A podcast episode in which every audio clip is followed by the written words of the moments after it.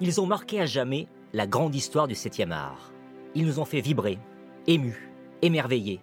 Leurs scènes sont gravées dans nos mémoires.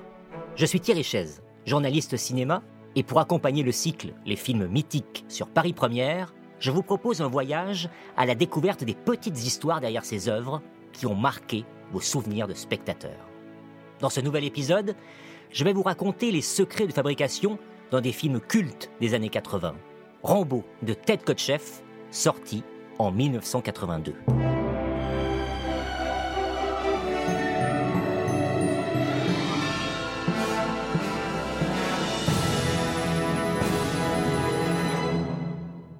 L'histoire d'un ancien combattant revenu aussi médaillé que brisé du Vietnam, qui décide de fuir après avoir été arrêté pour vagabondage, et qui devient alors la proie d'une chasse à l'homme sans pitié. Mais avant de devenir un film, Rambo est d'abord un livre, écrit en 72 par le Canadien David Morel. Venu aux États-Unis pour devenir enseignant, il croise de nombreux étudiants revenus du Vietnam, avec de gros problèmes de réinsertion. Et il ambitionne donc avec son roman de raconter le destin de ces vétérans du Vietnam, qui partis combattre en héros pendant la présidence de JFK, sont revenus en paria, dans une Amérique défaite où le mouvement hippie se montre alors très virulent à leur endroit. Très tôt, la Columbia décide d'acheter pour 75 000 dollars les droits du livre. Un geste en avant sur son époque, car les films racontant l'enfer du Vietnam et ses dommages collatéraux, de Taxi Driver à Apocalypse Now, en passant par Voyage au bout de l'enfer, n'ont pas encore débarqué sur les grands écrans. Laurence Turman, le producteur du lauréat, confie ce projet à Richard Brooks. Le réalisateur de Graines de violence passe un an sur le projet et se lance dans un scénario où il trahit le livre, en donnant une place plus importante au rôle du shérif traquant John Rambo. Il n'a pas d'idée précise de qui pourrait incarner Rambo, mais il rêve de Lee Marvin ou de Burt Lancaster dans le rôle du shérif, et imagine Bette Davis en psy que le vétéran croiserait sur son chemin. Sauf que Brooks peine à terminer ce scénario. Et quand la Columbia veut faire le film sans attendre, il décide de jeter l'éponge. Tout est donc à refaire. La Columbia revend le projet à la Warner pour 125 000 dollars. Et l'aventure du film va être encore mouvementée pendant de longues années. Le studio pense spontanément confier le rôle de Rambo à Steve McQueen, avant de juger qu'il est trop âgé pour jouer un soldat de retour du front vietnamien. C'est aussi, dès cette époque, que Ted Kotcheff leur exprime son intérêt pour cette histoire. Il vient de signer Réveil dans la terreur, sélectionné au Festival de Cannes. Mais son travail sur l'adaptation du roman de Morel va s'interrompre au bout de trois mois, car la Warner décide aussi de jeter l'éponge, jugeant le timing mauvais pour développer un tel film, alors que viennent d'être signés les accords de paix de Paris mettant fin à la guerre du Vietnam. Tout cela ne freine pas pour autant les velléités d'autres producteurs et cinéastes de faire vivre Rambo à l'écran. Martin Bregman, qui vient de produire Serpico et Un après-midi de chien avec Al Pacino, pense que le comédien serait parfait pour le rôle. Mais Pacino refuse quand on lui exprime une fin de non-recevoir à son désir de jouer un Rambo perdu dans sa folie.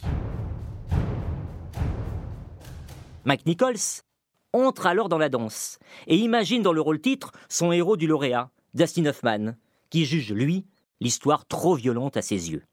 C'est ensuite au tour de Martin Ritt d'exprimer son intérêt. Alors que les noms de Robert De Niro et Jack Nicholson circulent, lui entend confier Rambo à son interprète du plus sauvage d'entre tous, Paul Newman, et veut l'opposer à Robert Mitchum. Une affiche de rêve qui, elle non plus, ne verra jamais le jour.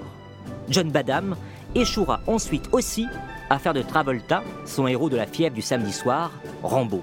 Et même George Miller, approché dans la foulée de Mad Max 2, ne va pas au bout. Ce projet semble décidément maudit. Et c'est là que Kotcheff ressurgit. Quand il rencontre Mario Cassar et Andrew J. Vaina, qui viennent de créer leur société, il leur explique qu'il a LE projet pour faire décoller leur boîte. Et les deux hommes vont alors se battre pendant des mois pour récupérer les fameux droits avant de parvenir à leur fin. Nous sommes alors au début des années 80, et Rambo est enfin mis sur orbite. Qu'est-ce que vous dites de ça? Notre chasseur est un soldat. Rambo. John G. Quand Mario Cassar demande à Kotcheff qui il voit dans le rôle titre, le réalisateur ne lui propose qu'un nom Sylvester Stallone. Attention Écartez-vous, écartez-vous Sur le moment, Cassar tique.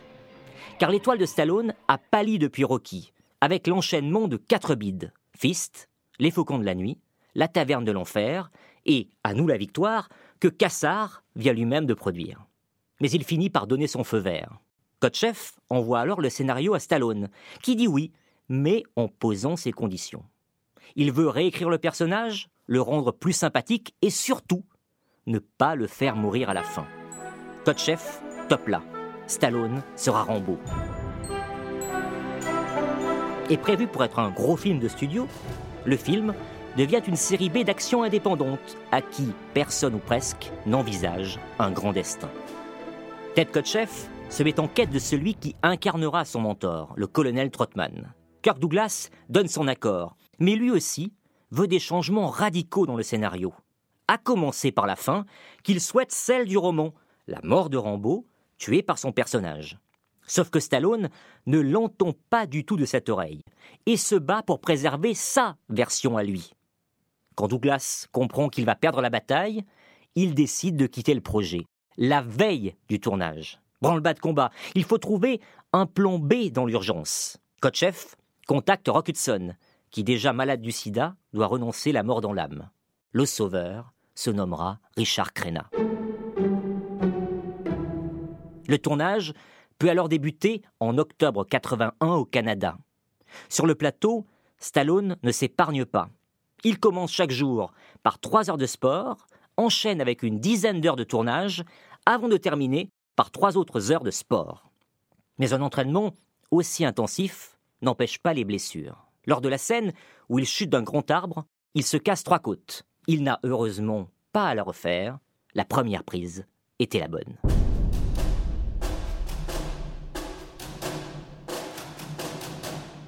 En dépit de cette intensité, le tournage prend du retard. Mais cela n'empêche pas Stallone de chercher en permanence à améliorer le récit. C'est lui qui a ainsi obtenu que Rambo, qui a eu son compte de mort au Vietnam, ne tue personne dans son périple de bête traquée. Et lui encore, qui obtient de tourner une fin alternative à celle prévue pour cette mission suicide, afin d'avoir le choix au montage. Ce montage va s'avérer être un nouveau parcours du combattant. La première version fait près de 3 heures et demie et désole autant qu'elle panique Stallone, qui va jusqu'à envisager de racheter le film pour le détruire, avant qu'il ne détruise sa carrière.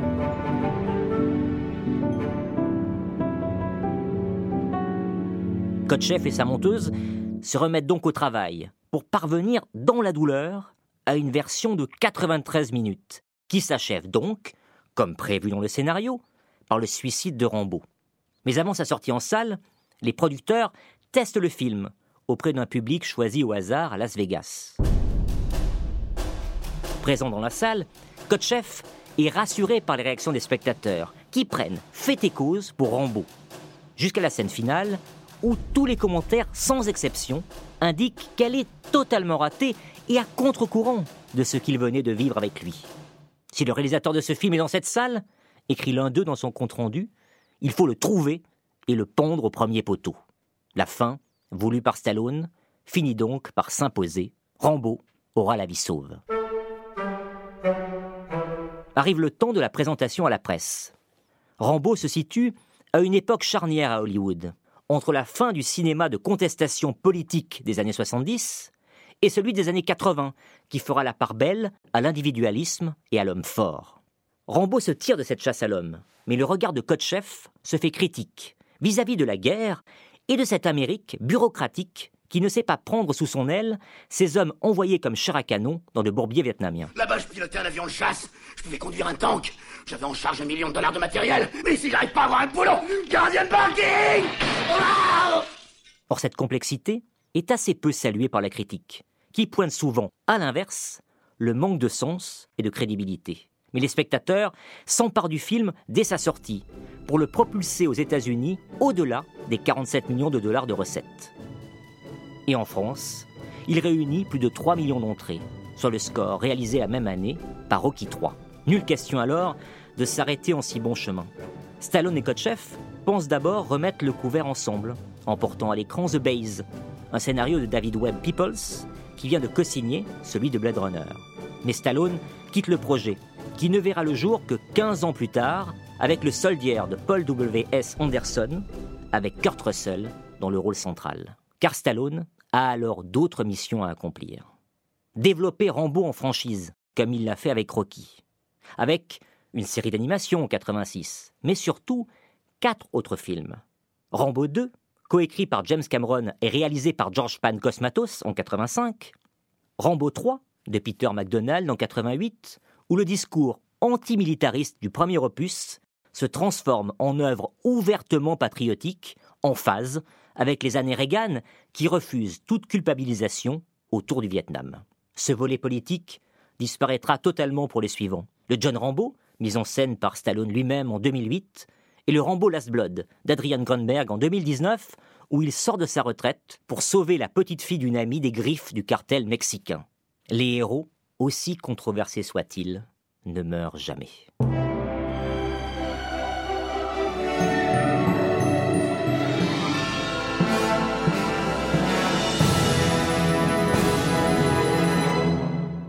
Vous venez d'écouter un nouvel épisode de la deuxième saison de notre podcast consacré aux films mythiques. Vous pouvez retrouver cet épisode sur l'appli RTL et sur toutes vos plateformes de podcast favorites. Dans le prochain épisode, vous découvrirez la passionnante histoire d'un autre classique du 7e art, Rain Man de Barry Levinson.